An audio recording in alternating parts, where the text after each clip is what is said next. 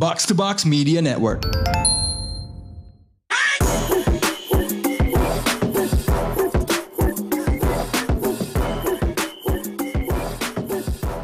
What up, what up? You're now listening to the most valuable basketball podcast in Indonesia. Box Out is in the house.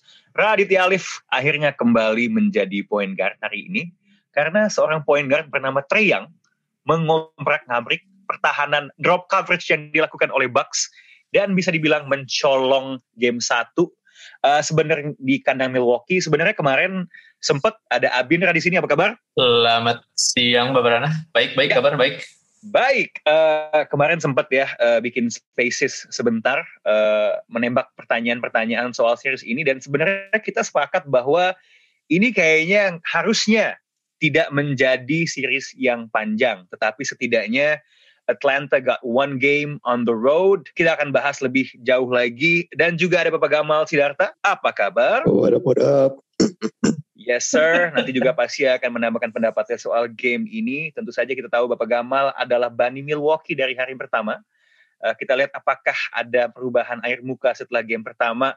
Dan uh, ini kejadian yang sudah lama ditunggu-tunggu ya. Um, akhirnya Bapak Amar Gil tidak ada janji, tidak ada kesibukan sehingga walaupun dari kendaraan bisa bergabung. Amar, what's up? What is up?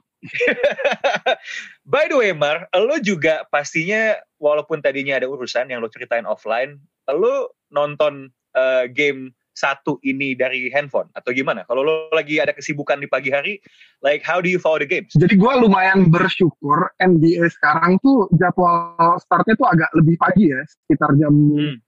Jam-jam setengah tujuh, jam tujuh kayak gitu ya.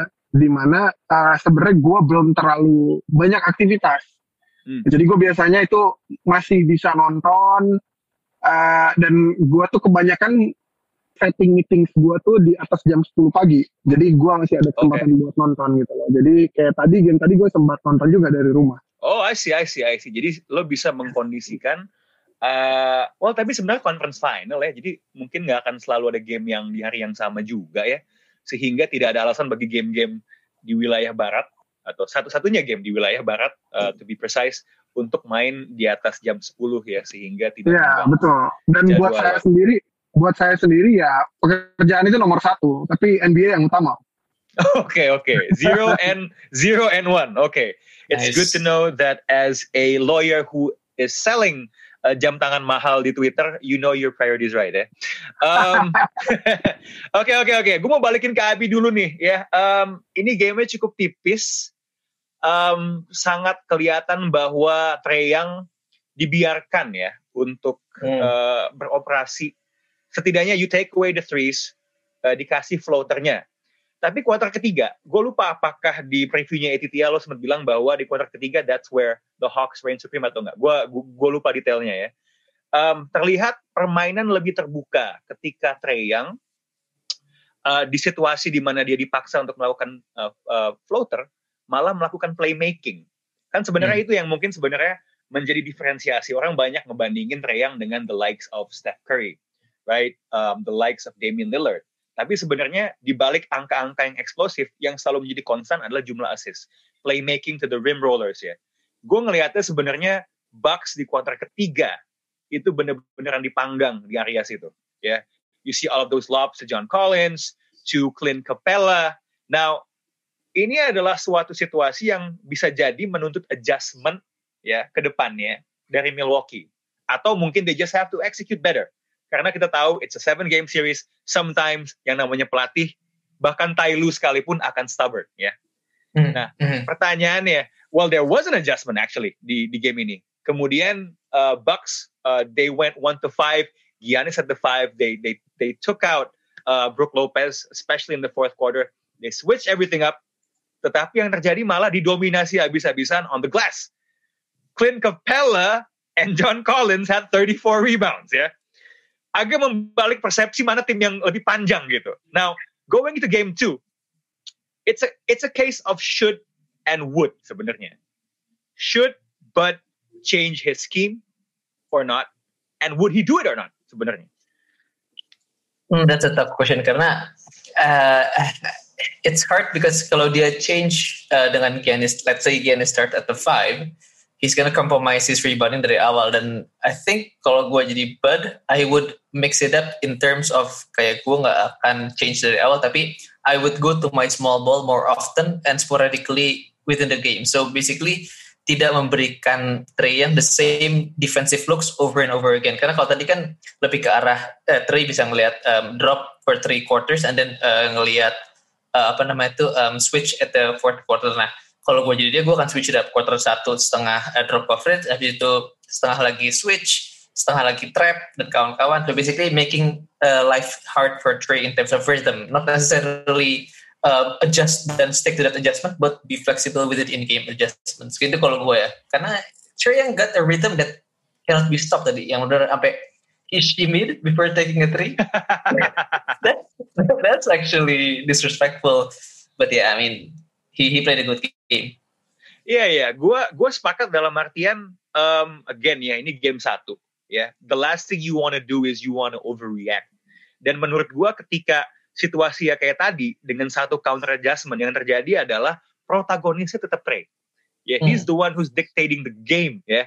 Um, gua sepakat ketika lo bisa mainin kartu yang berbeda, you make him guess. And when you make him guess, you're the protagonist. You're imposing his will, your will on them. Nah, tapi Atlanta Hawks ini menurut gue tim yang tidak bisa diremehkan selain Trey tadi. And I'm probably going back a bit. Look, gue belum yakin sepenuhnya ini bakal jadi series yang sepanjang itu. But you gotta give credit where credit is due, and Atlanta executed well. Uh, Amar Gill, what did you like dari eksekusinya Atlanta tadi pagi? Wow, um, Atlanta ini menurut gue tim yang satu catatannya bahkan ini Bu, Bugi nggak main gitu ya. Bayangin kalau misalnya ada variabel baru lagi gitu. Makanya uh, mereka itu menurut gue punya gue nggak tahu apakah ini perannya di Net, Net McMillan atau misalnya memang perannya di para pemain sendiri yang tadi lo udah bilang di orkestrasi sama Trey yang yang sangat cerdas untuk melakukan suatu adjustment dalam periode yang sangat singkat ketika menghadapi satu defense tertentu. Makanya tadi gue setuju banget sama yang Abi bilang, variable defense lo ketika lo menghadapi tim seperti Atlanta ini harus banyak gitu lo. Lo nggak bisa hanya monoton dengan menggunakan satu dua variabel yang mana itu akan lu pertontonkan terus menerus di lapangan yang itu bisa dieksploitasi sama kehebatannya permainan mereka gitu loh. Dibilang ball movement mereka luar biasa ya nggak seperti kayak Golden State di era 2015an sampai 2018 atau bahkan di eranya Spurs gitu loh. Tapi tapi lo ngeliat ada ada flowing offense di sana yang memang memberikan eligibilitas kepada para pemain lain untuk bisa step up juga. Makanya kalau misalnya kita ngeliat tim kayak kayak Atlanta Hawks ini hal yang udah hampir pasti oke okay, Trey Young akan akan tampil baik gitu ya. Tapi di sisi lain lu tidak terlalu bisa menebak pemain mana nih yang bisa step up karena kadang-kadang lu bisa ngelihat yang step up si A, si B, si C gitu loh dan dia kalau kalau kali ini ya gue ngelihat benar-benar dibikin habis sama sama pick and roll sama lop-lop yang dilakukan ke uh, Capella ataupun ke uh, Collins gitu loh. Jadi um, gue setuju sama tadi yang lu bilang series ini harusnya tidak akan panjang tapi menurut gue justru arah anginnya adanya di Atlanta gitu.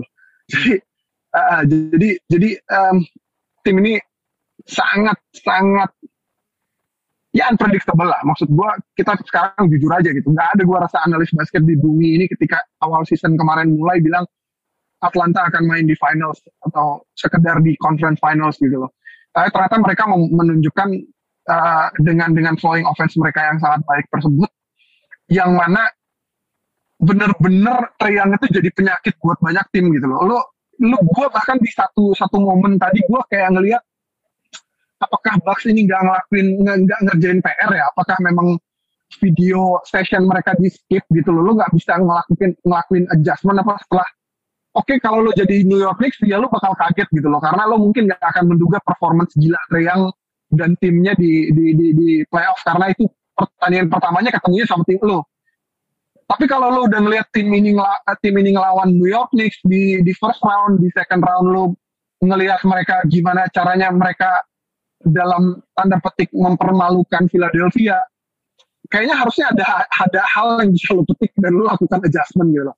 But somehow gue yakin sebenarnya itu juga dilakukan tapi ya, tapi ya it didn't work gitu loh. It didn't work as they planned mungkin dan dan uh, ini menunjukkan variabel yang tadi gue bilang. Makanya gue setuju banget sama poin Api variabel lo untuk gila-gilaan sih. Banyak banyak banget lo harus melakukan adjustment switching switching terhadap uh, apa namanya skema defense yang lo lakuin. Ya ini mungkin tadi sebenarnya eh, nggak uh, tahu apakah di rekamannya suaranya Amar kepotong atau enggak. Cuman basically uh, sepakat dalam artian harus harus unpredictable lah.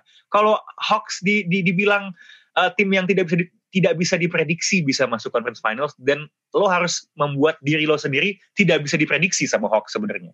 Nah sebaliknya nih uh, sebagai Bani Milwaukee uh, pawaling number one di sini Bung Gamal ya. Um, gue merasa memang sebenarnya predictable Bucks itu. Setelah gue pikir-pikir lagi ya. Akan akan brain fart di game satu ya. Um, walaupun menurut gue at this stage ketika lo udah ketinggalan 0-2 lawan tim sekali bernets di ronde sebelumnya harusnya menurut gue going forward lo tidak seterganggu itu ya. Tapi just on the case on uh, of, of, of one game ya. Dengan pengecualian but ya G ya what do the Bucks need to do better in game two? Jelas, eh, gue sepakat sama Abi tadi sih. Untuk defense-nya, mereka harus punya plan yang lebih bagus gitu. Uh, yang tadi gue lihat adalah ya mereka apa ya nggak nggak ya uh, kayak Amar bilang tadi kayak nggak siap gitu melihat melihat Hawks yang sejauh ini emang unpredictable tapi ya setelah mereka sejauh ini harusnya lebih banyak dong yang bisa lo lakukan. Banyak lebih banyak yang bisa lo pelajarin dari mereka gitu. Apa sih yang bisa apa sih adjustment apa yang bisa lo lakukan? Apa sih game plan yang bisa bisa lo ini yang bisa lo rencanain untuk uh, menghadapi mereka? Dan emang mereka tim yang panjang mereka tim yang apa namanya yang deep dan punya apa namanya personal-personal yang bisa emang bisa change up gitu mainnya kan. Kalau misalnya lo mau yang small bisa John Collins. Kalau misalnya mau emang match the line kan bisa pas, pasang tiga orang itu tuh si hmm. Gallinari si John Collins sama Capella gitu. Tapi ya apa plan lo buat itu kayak gue nggak ngeliat itu di di game satu tadi Oke, okay, now going into game 2 nih Bi ya, uh, mungkin lo bisa bantuin dikit. Um, gue sih ngerasa kan kayak yang udah dibilang sama Amar juga ya, di digorengnya itu memang in, in the pick and roll. Di mana kemudian seperti yang kita ketahui memang uh, Bucks selalu main dengan drop coverage ya, right? Okay, let's say you can see the the the floater when when Trey Young is making it, then you have you're also opening yourself ke kemungkinan dia akan ngasih lob ke Capella apa John Collins, right? Kita ngelihat hmm. kemudian adjustment yang dilakukan adalah switch up uh, one to five, Brook Lopez nggak ada. I'm gonna piggyback a bit karena lo sempat bilang kalau Brook Lopez adalah pemain yang paling penting gitu. Basically he was taken out in the in the fourth quarter. Pertanyaannya adalah, oke, okay, let's say lo nge-concede floater itu buat Reyang ya. How do you negate the threat of his playmaking in that situation? Dalam artian, how do you uh, uh, stop the ball from getting easy lobs ke Capella atau John Collins? Uh, so this is the hard part adalah lu bisa ngelakuin tag atau lu narik help defender dari corners kan. Tapi itu right. yang mungkin it opens up the three. itu dia. you have to pray bahwa either John Collins dan lo Gallinari atau Hurter atau Bok Bok lagi pau aja gitu atau yeah. Solomon Hill ya. Atau or yeah, you you force Solomon Hill into the game. However uh, hard is, but I mean yeah, I think just help that. Karena maksud gue um, yang menarik dari uh, Sixers itu adalah defense uh, lengthnya Ben Simmons kan mengganggu Trey banget kan. Sehingga I think Capella only average around 9 points or 10 points in that series. Dan itu menurut gue yang harus dilakukan sekarang. Either you put Chris Middleton in there atau dari awal dia PJ Tucker. Jadi lengthnya itu sendiri yang lo harus mengganggu um, that angle of the of of Trey coming out of the picks itu mungkin yang tadinya si uh, asistennya Pacers yang ke Sixers siapa? Uh, Ram? Uh, Denver. It, that's what Denver uh, did I think uh, in that series kayak nyuruh Ben untuk change the angle dan kawan-kawan. Nah, I don't know if Bud has that particular ini ya, uh, um, capability in his um, coaching staff, but yeah, he needs to do that sih. Kalau nggak susah. Okay, so no no, I mean I, I mean that's that's interesting because that implies bahwa lo dulu tidak harus mengubah coverage lo sebegitunya, tapi lebih kepada siapa yang lo assign buat ngejagain dia gitu. Um, I mean, menurut gue sih seharusnya first of all the individual defender yang akan pertama kali ngemark dia in most cases kan kemungkinan adalah Drew Holiday dong. Iya, yeah, iya, yeah, iya. Yeah. Right? And that's already menurut gue that's probably your best uh, perimeter defender lah, guard defender gitu kan. So I think to your point adalah when, when a switch happens, do you switch or not? Satu. Kedua adalah who's the who's the second defender yang ngejagain Treyang kalau kayak gitu. Nah, menurut gue dengan lu ada PJ Tucker dan lu ada Chris Middleton ya, sebenarnya pada akhirnya this is a case of executing better. Hmm. because you actually have the personnel to do that. And that's why menurut gue menyambung ke omongan lo offline harusnya Trey Young will not average over 40 points, right? And 10 assists ya. Tapi gini, menurut lo ya, Bi ya, kalau misalnya lo jadi fans Milwaukee nih ya, lo ngeliat 40 points and 10 assists. Mana yang lo, lo lebih takutin? 40 points-nya apa 10 assist-nya? Karena kalau kalau gue sih ngerasa it's the 10 assist yang sebenarnya bahaya. Yeah, agreed, agreed. I mean, he's a much more dangerous passer than a scorer. Karena kalau kita lihat juga, he, I mean, as a scorer, lu regress uh, to the mean gitu. Uh, nanti pasti dia akan ya either 31 atau 28 points per game lah. But as a passer, ini this is not his best game ya, ya best game yet karena he's averaging 9 assists in the regular season gitu lah. Hmm. He got uh, I think 11 or 13 gue lupa, but basically he got um, those assists are normal for him. Imagine if he were to take it to 15 you get his teammates yeah. going, you have a much yeah. bigger problem. Right, right, true, true, true, true, true. Tapi menurut gue ya, pada akhirnya ya, uh, let's taking out this discussion dari dari numbers ya. I think obviously mentality has an edge gitu. Dalam artian, uh, I mean the Hawks are nothing to lose right now, right? Uh, gue pengen ngomongin sedikit soal mental toughnessnya Bucks, but you know the thing is, kalaupun mau gue pertanyakan, mereka sudah menang game 7 on the road di uh, Brooklyn. Terlepas dari segala macam situasinya Nets Kyrie Irving main dan lain sebagainya gitu ya. Um, harusnya mereka tidak akan crumble because at the end of the day it was a tight game satu terlepas dari situasinya and they shot very poorly from three point kalau lo ngomong kalau Trey yang bakal regress harusnya bagi gue um, Bucks tuh bisa progress gitu loh kembali ke ke mini and I don't think that, uh, that's gonna happen uh, too often lah I mean kita udah ngelihat dari presiden dua kali ya. Um, bagaimana setelah penampilan yang luar biasa. I mean Chris Middleton had a shit game, ya. Uh, dan gue ngelihat banyak three point yang in and out, termasuk di di yang terakhir. Orang mungkin akan bilang bahwa there was a bad, blah blah. He he had a good look. He had a good look. Mm, gitu. Uh, Pat Connaughton, why do you give it? But he had a good look too. You know, on another day those shots are falling in. Beberapa tembakan mid range went in and out. Maksud gue I mean we can scrutinize, we can blame coaching, tapi bagi gue sebenarnya pada akhirnya mau se-unpredictable apa pun Atlanta ya. And you know, call me out ketika nanti misalnya uh, Atlanta can get three games, even two games, ya, two games sih bisa dapet sih. I'm not gonna go that far. But if they get three games, you can call me out. Gue tetap ngerasa, look, the level of talent sebenarnya, especially uh, starting five, is still it still sways heavily to hmm. the Bucks ya. And I'm saying this as a guy yang uh, percayalah sama Trey Young. He is like look when anybody gue udah bilang ini tiga kali ya. When anybody emulates Reggie Miller, then he has my respect gitu. Anyway, Amar, any uh, last words atau mungkin uh, poin-poin yang mungkin belum dibahas soal uh, Hawks lawan Bucks dari game satu tadi or going forward? Um, ah, gue seperti tadi lo bilang gitu, gue sangat respect sama Triang karena he's embracing the antagonism gitu loh. Jadi kayak yang itu yang yang itu akhirnya membedakan mental toughness yang tadi lo bilang itu yang mana gue selama ini sangat sangat uh, merasa bahwa Bucks itu faktor itu kayak nggak dimilikin gitu loh kayak nggak ada nggak ada pemain nggak ada pemain yang punya urge buat kayak gue harus step up gila-gilaan gue harus gue mau sampai berdarah berdarah mau sampai kayak gimana itu nggak ada gitu loh dan dan somehow di di playoff basketball hal itu sangat signifikan, sangat relevan gitu loh untuk untuk lo jadikan sebagai parameter yang mungkin bisa dijadikan sebagai narasi untuk hal yang bisa mengalahkan talent gitu loh. Yang yang yang mana gue juga sepakat in terms of talent ya Bucks ada di atasnya, tapi kalau kita ngelihat kolektif toughness juga bukan cuma soal individual toughness. Nah itu kelihatan banget ada di, di Atlanta gitu. Kurang kurang apa sih mereka dapat siksaan di Madison Square Garden gitu ya mulai dari diludahin di itu mah biasa aja lah Madison Square Garden tuh ah, lo lo karena lo karena emang udah terlalu benci Knicks aja cuman maksud gua lo lo lo menghadapi cobaan, cobaan kayak gitu gitu ya kayak aduh lo lo main lo main lo main di lapangan komplek aja kalau ada yang bocah kecil nerakin dari ah nggak bisa nembak main kayak anjing apaan nih ini lo diludahin di teriakin dibilangin rambut lo udah membotak segala macam dan lo harus ada di sini gitu lo maksud gua dua kota itu dua kota yang yang cukup berat lah kita harus bilang itu gitu. Terus sekarang dia ngadepin satu tim yang ya punya isu sama sama mental toughness itu. Jadi kalau memang tidak melakukan adjustment yang cukup signifikan, khususnya dari segi defense, karena kesulitan utamanya adalah lu nggak tahu feel mana yang lu mau telan.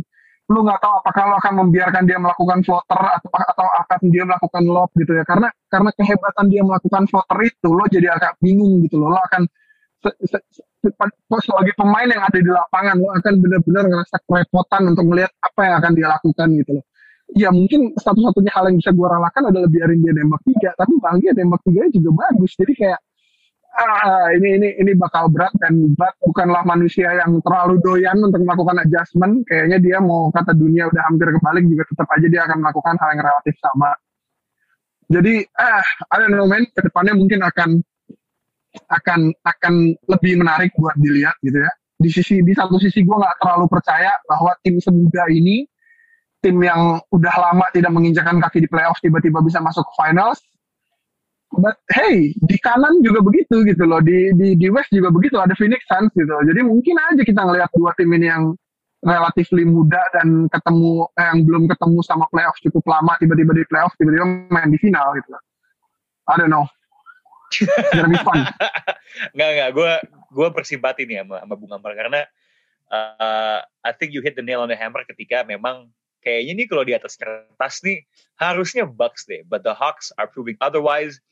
And you know what? One guy yang gini, ketika gue gua gua gua salah dan uh, apa yang gue harapkan tidak terjadi gitu, gue I need to I need to uh, face the music and I need to make an apology gitu gue harus mengakui bahwa I took the L against Nate McMillan gitu. Uh, Nate McMillan has proof kalau masalahnya memang Indiana, ya bukan bukan ya. Dan dan dan, dan ternyata setelah gue gue lihat-lihat lagi kan kemarin tuh ada uh, tweet dari Whitney Medworth, uh, you probably never heard of her. Dia adalah bekas pegawai SB Nation yang juga fans Indiana. Dia bilang begini, uh, kayaknya semua orang nasibnya lebih baik setelah tidak di Indiana ya. Now mungkin itu bisa applies ke kalau kita lihat jejak rekam Paul George di playoffs uh, musim ini I must stress sama Nate McMillan tapi yang gue sadari ternyata ini juga berlaku untuk satu orang lagi ternyata. Solomon Hill. Nah bagi gue ketika Solomon Hill sudah melangkah sejauh ini ke conference final maka itu tiba waktu bagi saya untuk uh, diam dan mengakui bahwa ya mungkin memang masalahnya selama ini bukan di pelatih anyway, uh, kita akan pindah uh, bukan ke kiri, eh bukan ke kanan kayak kata Amar, tapi ke kiri, ke west ya. Um, setelah pesan berikut uh, tentang podcast baru uh, produksi box to box uh, untuk Spotify adaptasi dari uh, podcast Daily Quotes di luar buatan Parcast Daily Quote Indonesia. Berikut pesannya. Kesempatan tak datang dua kali. Tak perlu menunggu untuk jadi sempurna setiap kesulitan ada jalan keluarnya. Kata-kata barusan mungkin bisa membantumu menjalani hidup. Temukan semangat setiap pagi dalam Daily Quote Indonesia. Tak cuma ngebagiin pesan positif, tapi juga jelasin makna di baliknya. Ada banyak inspirasi dari seniman, atlet, dan figur lainnya yang dapat kita pelajari. Bagian terbaiknya, Cuman 1-3 menit aja. Jadi, kamu bisa dengerin podcast ini sambil ngelakuin berbagai aktivitas. Daily Quote Indonesia akan hadir setiap hari mulai tanggal 21 Juni di Spotify.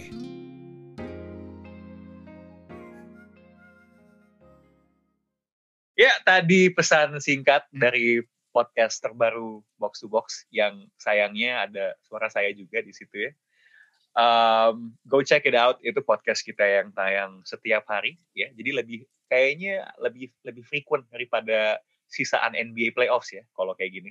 Um, but now it's time to go west. Dan uh, Suns uh, well sebenarnya Clippers menemui diri mereka di situasi yang cukup familiar.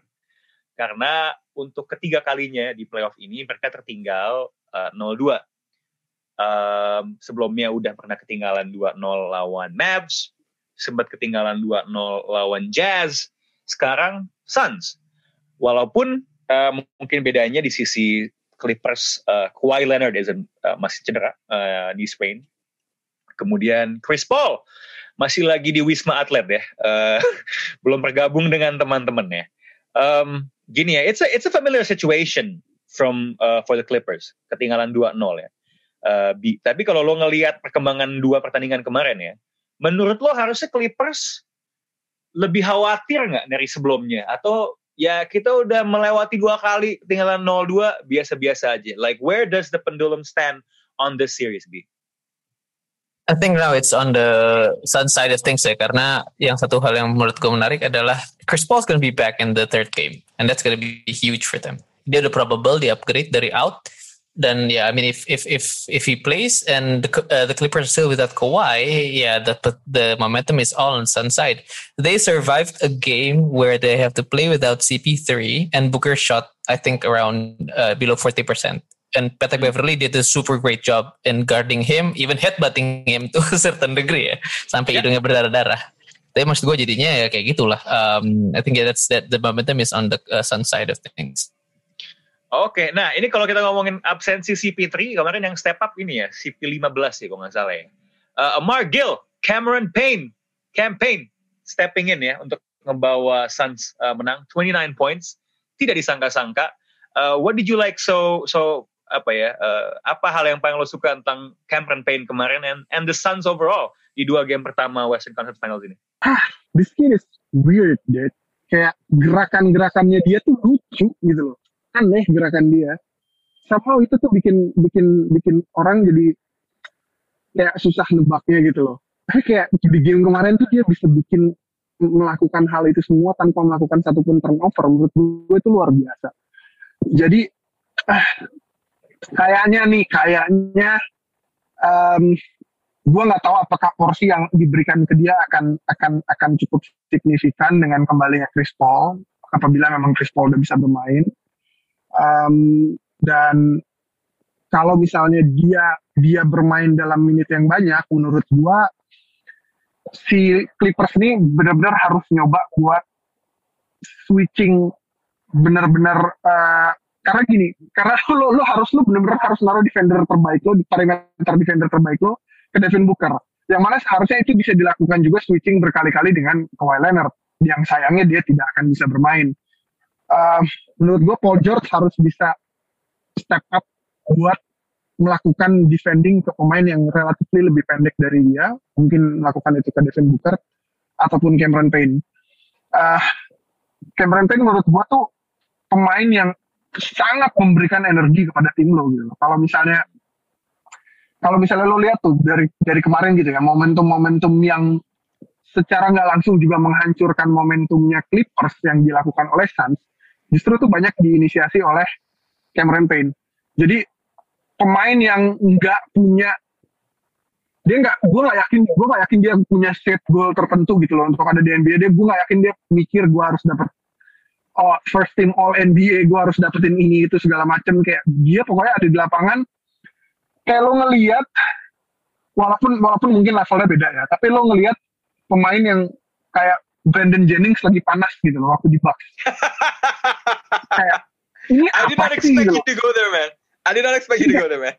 Ini kayak kayak ini apa sih ini Brandon Jennings gini lah tapi tiba-tiba scoring 50 poin dan bring uh. energi yang luar biasa ke timnya gitu loh. Dan um, seperti seperti tadi kita ngomongin juga soal soal di Atlanta gitu ya, di Suns juga banyak gitu loh hal-hal kayak gitu. Lu lu bisa nanti ngeliat yang bring up energi dan dan melakukan hal yang sangat-sangat positif kepada tim. Mungkin ada di Michael Bridges gitu loh. Jadi hmm. uh, lu lu jadi Clippers akan akan akan cukup kebingungan kalau lu nggak melakukan uh, defense secara kolektif yang sangat baik gitu ya. Kalau gue ngeliat defense mereka individually menurut gue sangat baik Clippers, tapi ya menghadapi tim yang kolektivitasnya sangat baik seperti Suns ini justru lo harus harus punya peranan yang yang yang lebih kolektif lagi. Mm-hmm. Ada ada dua dua faktor lain ya yang menurut gue ngebedain series ini dengan dua yang sebelumnya. Look, Ty Lue's adjustments uh, is his, his his tactics is, is is great lah. Cuman Monty Williams tuh di playoff nih bener-bener ngebuktiin diri ya. Udah banyak banget yang ngomongin soal uh, ATO final play di game 2 yang didang ya yang menurut gue yang didang sama Ethan yang menurut gue um, juga menunjukkan betapa hebatnya Jeff Van Gundy sebagai komentator ya. Banyak banget dibahas soal dari dari dari apa namanya uh, inbound itu tidak goaltending misalnya uh, dan kayaknya banyak juga penonton yang yang yang gue termasuk orang yang sebenarnya lebih kayak nggak nggak sadar dan nggak peduli juga sih gitu. Cuma kayak oh oh gitu ternyata ya detailnya gitu. So I mean he's really good with his ATOs and his adjustments. Kemudian DeAndre Ayton tuh I mean this this kid ya center baik-baik ya gue gue gue nyebutnya is is balling out um, ada empat tim tersisa di playoff kan. Um, I think this is actually this is actually a very mild take ya. He's undoubtedly the, the best center left in the playoffs nggak sih? Mar, come on, hit me up. Of course. Right? Of course. Itu mild kan? Itu sangat mild kan? Gitu loh. He's the number one pick for God's sake. Kan ada alasan gitu loh kenapa dia jadi number one pick. Dan ini ini Aiton tuh punya kaki yang sangat cepat banget men buat ukuran center dengan dengan tinggi badan kayak dia ya. Mungkin lo nggak akan ngelihat dia melakukan hal-hal yang cukup fancy gitu. Lo nggak akan ngelihat dia melakukan uh, mau ngelakuin penetrasi dribble dari elbow misalnya sok-sok mau melakukan apa yang mungkin biasa dilakukan kayak pemain seperti Anthony Davis. Dia nggak berusaha melakukan playmaking, dia nggak berusaha melakukan apa pun. Dia benar-benar cuman melakukan screening yang cukup baik ketika melakukan pick and roll dia hanya melakukan placement placement yang cukup baik dan dia hanya akan menyelesaikan poin ataupun field goals dengan presentasi yang sangat baik. Ini pemain efisiensi gila-gilaan. Kayak kayak lu lu lu lu punya pemain lu kayak lu kayak punya tentara yang udah tahu tugas dia ngapain gitu loh. Dia nggak ngelakuin banyak hal. Gue nggak berusaha buat jadi gue gak berusaha buat jadi pisau Swiss gitu loh yang punya banyak banyak senjata gitu loh banyak pilihan. Nah I'm, I'm just doing this stuff and and yeah. and the stuff that I do efisien gitu loh. Jadi kayak gue tuh gue tuh ngerasa dia tuh again ya buat orang yang tingginya tujuh kaki gitu ya. Dia tuh kayak kayak nggak dia tuh kayak pelajar teladan tau gak sih lo kayak yeah. eh lo tuh harus begini begini begini. Kayak dia nggak pernah telat masuk kelas uh, apa namanya ngerjain PR, um, ketika ulangan gak pernah nyontek dan nilainya bagus gitu loh. Kayak kayak nurut banget gitu dan bagi gue itu agak aneh aja gitu. Ketika lo ngelihat seven footer seven footer lain di NBA itu kelakuannya kayak apa gitu loh. Joel Embiid misalnya is a complete opposite personality wise sama dia. Kalau lo ngelihat big man yang ada sekarang, ketika play yang dilakukan kemarin itu bukan roll in, pasti roll out. Mau menembak dari dari elbow atau dari perimeter. Yeah Hmm. Tapi dia dia benar-benar ngelakuin roll in gitu yang yang mana itu yang harusnya dilakukan sama big man gitu loh. Yeah. Jadi jadi jadi kayak gue gue ngelihat gue ngelihat banyak juga kayak Etio kita ngomongin Etio oke okay, pelatih udah ngelakuin hmm. skema ini cuman karena pemain tuh ngambil keputusan di lapangan karena mungkin ada hmm. faktor lain-lain yang biasa yang yeah. cuman bisa dilihat lapangan pada saat itu tergantung momentum pada saat itu dan juga yang tidak bisa dilupakan adalah how our body melakukan gerakan-gerakan sesuai dengan habitnya kita kalau hmm. kayak Anthony Davis, let's say yang uh, game winning shot dia dilakukan di playoff kemarin waktu lawan uh, Denver. Ya. Yeah. Muscle memory dia dan apa yang ada di pikiran dia itu tuh membuat dia otomatis buat rolling keluar gitu loh karena dia terbiasa melakukan itu. Kalau Aiton ini enggak gitu loh dengan uh, sebenarnya kalau lo lihat kemarin ketika ketika Booker nge-screen Zubac dan dia lari. Itu nggak ada fancy fancynya sama sekali yang dia lakukan. Bener-bener lari polos gitu aja gitu loh. Yeah, yeah, tapi yeah, yeah. tapi tapi dia efisien. Jadi menurut gua secara kesimpulan ya tidak ada center di sisa tim yang ada sekarang yang lebih baik dari dia. Gila loh itu kemarin dia stick. Cara dia lari itu udah kayak route runner di NFL nggak sih lo? Kayak udah nih gue ngikutin route gue gak akan ke mana-mana ngedang kelar selesai gitu. Uh, yeah. shout out juga buat buat Booker ya. Mungkin orang yang selain hidungnya bonyok, mungkin ya yeah, he's the type of guy who take the last shot gitu kan. Hidungnya sudah sudah sudah kebelah, masih pasang screen yang bagus untuk menghalangi pemain yang lebih besar. So shout out to him. That's a tough team. Ya, That's a tough team. Ya, ya. Dan dan dan dan ya salut juga buat Monty Williams gitu karena kalau ya. lo jadi Clippers, lo masih punya rasa trauma di bubble kemarin. Ketika lo berhadapan sama Suns juga. Yang mana Suns waktu itu game winning shotnya dilakukan oleh Devin Booker juga. Right. Jadi kayak kayak lu kalau lo perhatiin dengan detail, gue kemarin berapa kali ngeliat replaynya itu, mata Zubac itu bener-bener bolak-balik ngeliat juga ke Booker. Dan gue yakin semua pemain, termasuk juga defensive scheme yang dilakukan sama Tailu, itu buat buat fokus ke ke ke, ke Devin Booker, and rightfully so. Karena karena dia adalah adalah pilihan yang paling mematikan gitu loh. Uh, ya tapi untungnya sebuah tim kalau lo punya pemain kayak Devin Booker gitu ya, ya lo bisa melakukan skema-skema yang cukup kreatif gitu. Kalau lo kalau lo nggak punya pemain kayak Booker akan sangat limitatif pilihan. Ya makanya juga kan kemarin uh, ketika playnya di breakdown ya, uh, Monty Williams kan bilang kan bahwa ini sebenarnya play yang terinspirasi dari play-play lain dari sebenarnya pelatihnya Suns yang sebelumnya kan Jay Triano yang pernah jadi interim yang pernah memakai playnya waktu itu buat Tyson uh, Chandler menang lawan Grizzlies I think that was actually a regular season game gitu cuman memang uh, Jay Triano pun mengakui bahwa um, the genius adalah memasukkan Booker di situ.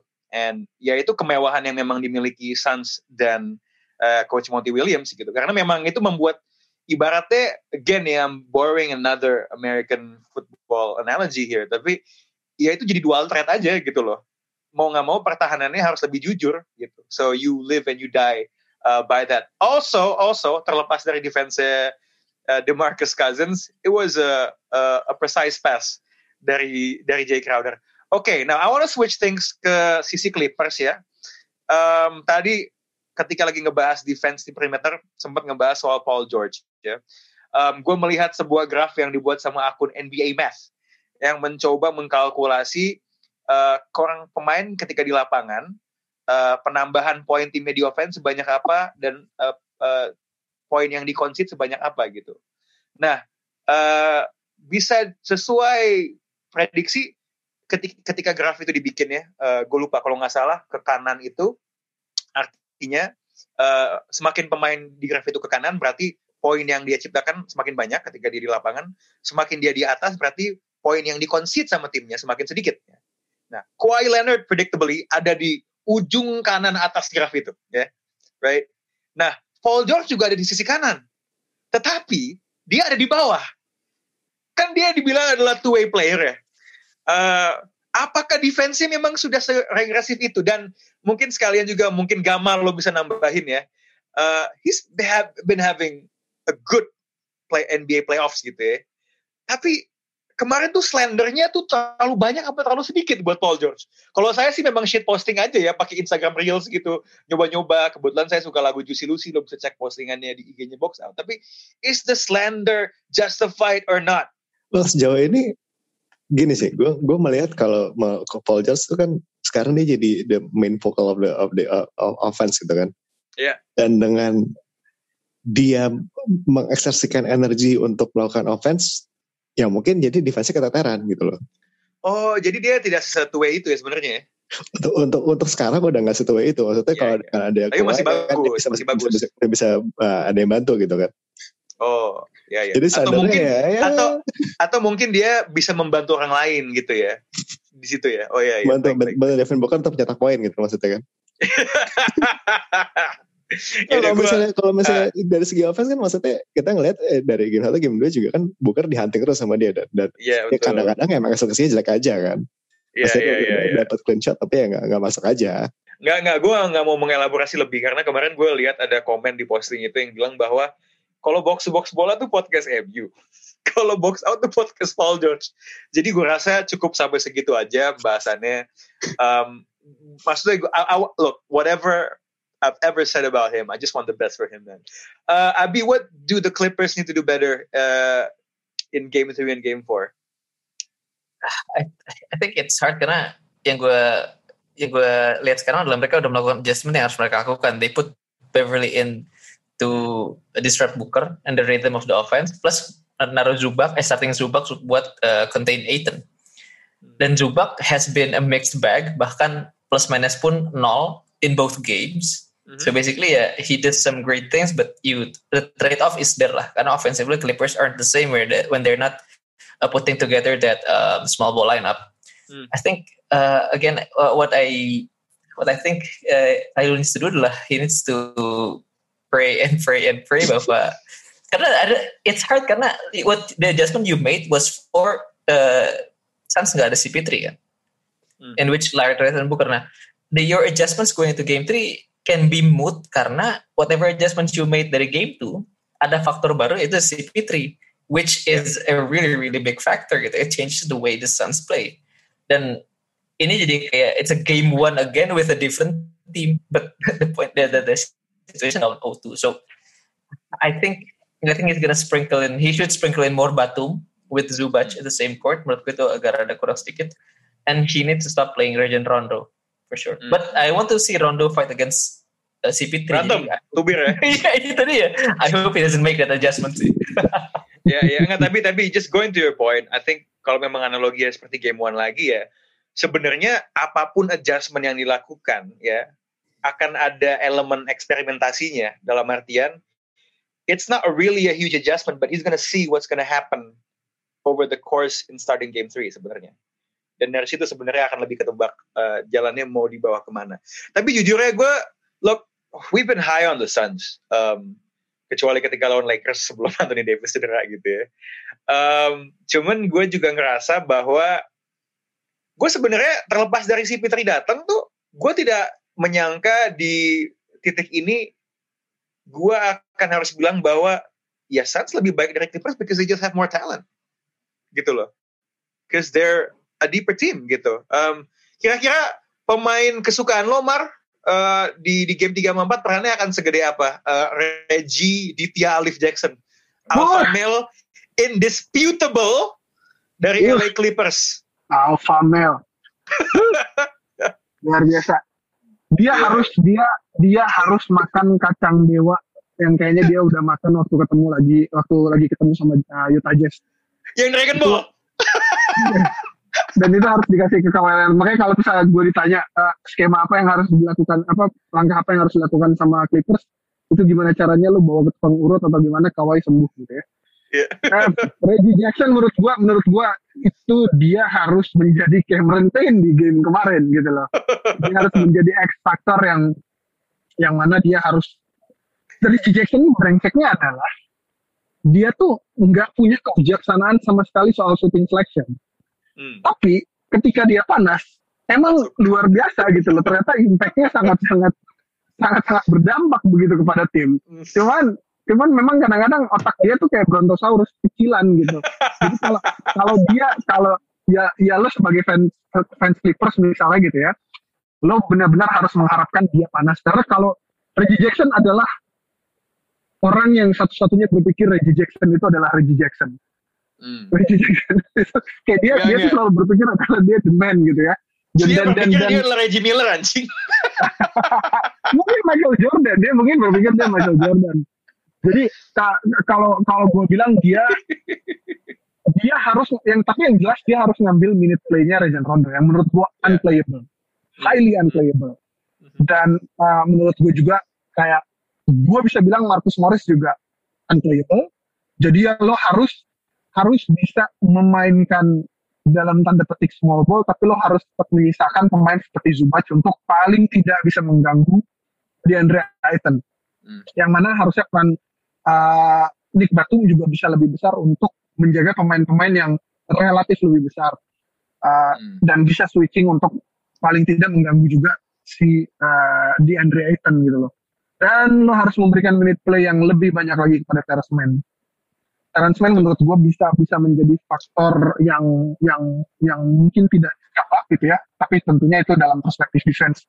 Kalau offense ya, ah, lo mungkin bisa dapet jackpot kalau dia lagi panas lagi kayak kemarin. Cuman tidak ada Rudy Gobert gitu yang bisa membiarkan dia ngapa-ngapain aja. Gila nih ini what if what if tuh banyak sekali ya. Tapi satu hal yang pasti ya, ternyata di musim ini playoff Reggie di atas playoff Rondo. Nah, ini mungkin sekian dulu kali ya buat Clippers lawan Suns karena gue pengen bertransisi untuk ngomongin sebuah topik yang berhubungan dengan tim lamanya Reggie Jackson. Eh, kemarin draft lottery sudah berlangsung dan ternyata hasilnya cukup ya mendukung hot take dari Bapak Engap, dari Bapak Pange, bahwa dalam tiga tahun Detroit Pistons akan menjadi calon juara. Karena mereka mendapatkan draft pick pertama, Bi ya. Em, yang mana, kan oke Bi, correct me if I'm wrong ya. Em, Mhm, ini mhm. draft class-nya dibilang lumayan ya, lumayan loaded ya dibandingkan eh, yang tahun kemarin ya. Ya, ya, ya. Oke, nah ini kan dari sekian banyak prospek ya, eh, kayaknya dari zaman waktu NCAA turnamen masih berlangsung ya, yang Hmm. paling digadang-gadang hype-nya adalah Kate Cunningham.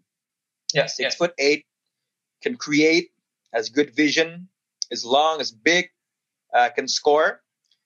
But the problem is Detroit udah uh, istilahnya ngedraft seorang point guard yang musim ini sebenarnya belum terlalu sering main karena cedera, Killian Hayes. Hmm, Itu yeah. adalah pemain yang dibahas abis-abisan sama Kevin O'Connor-nya The Ringer.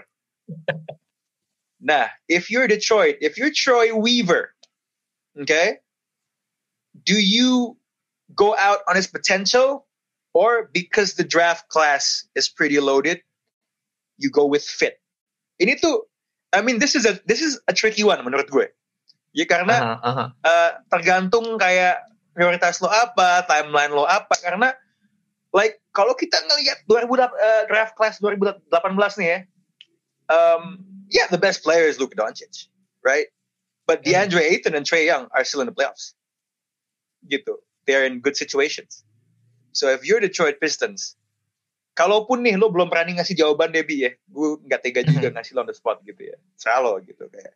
But kalaupun lo belum punya yes or no on this uh, question, faktor-faktor yang lo pertimbangkan tuh apa, man? I would say I would take a deep look into Kate Cunningham sih.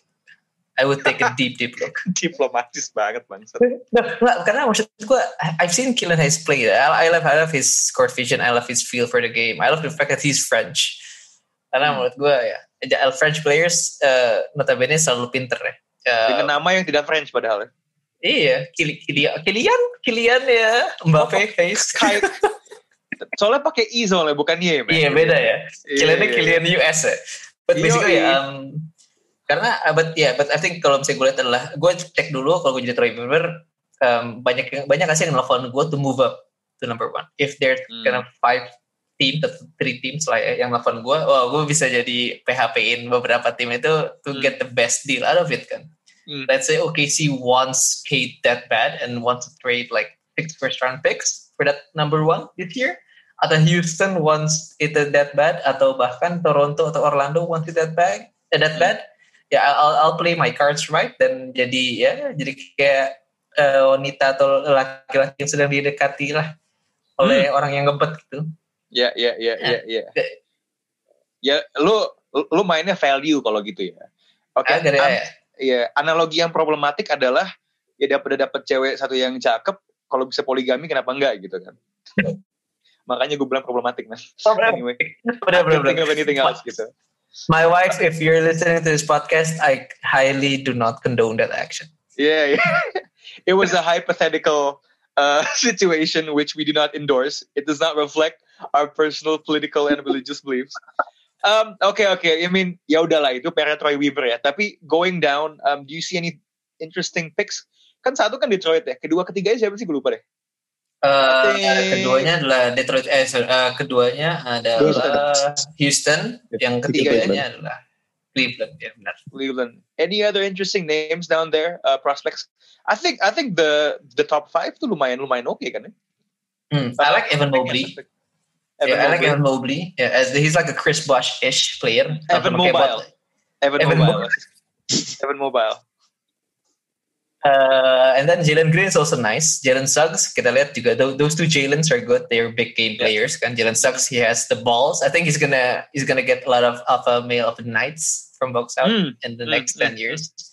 Kalau menurut gue yang bahaya adalah ketika lu ngedraft uh, uh, players like Jonathan Kuminga atau Scotty Barnes karena Prospek gitu. apa ya prospek itu karena Raw- raw they're banget. both wings wings that cannot shoot dan itu menurut Ah. gue sedikit ini kan biasanya Iya, iya, iya, sedikit iya, iya.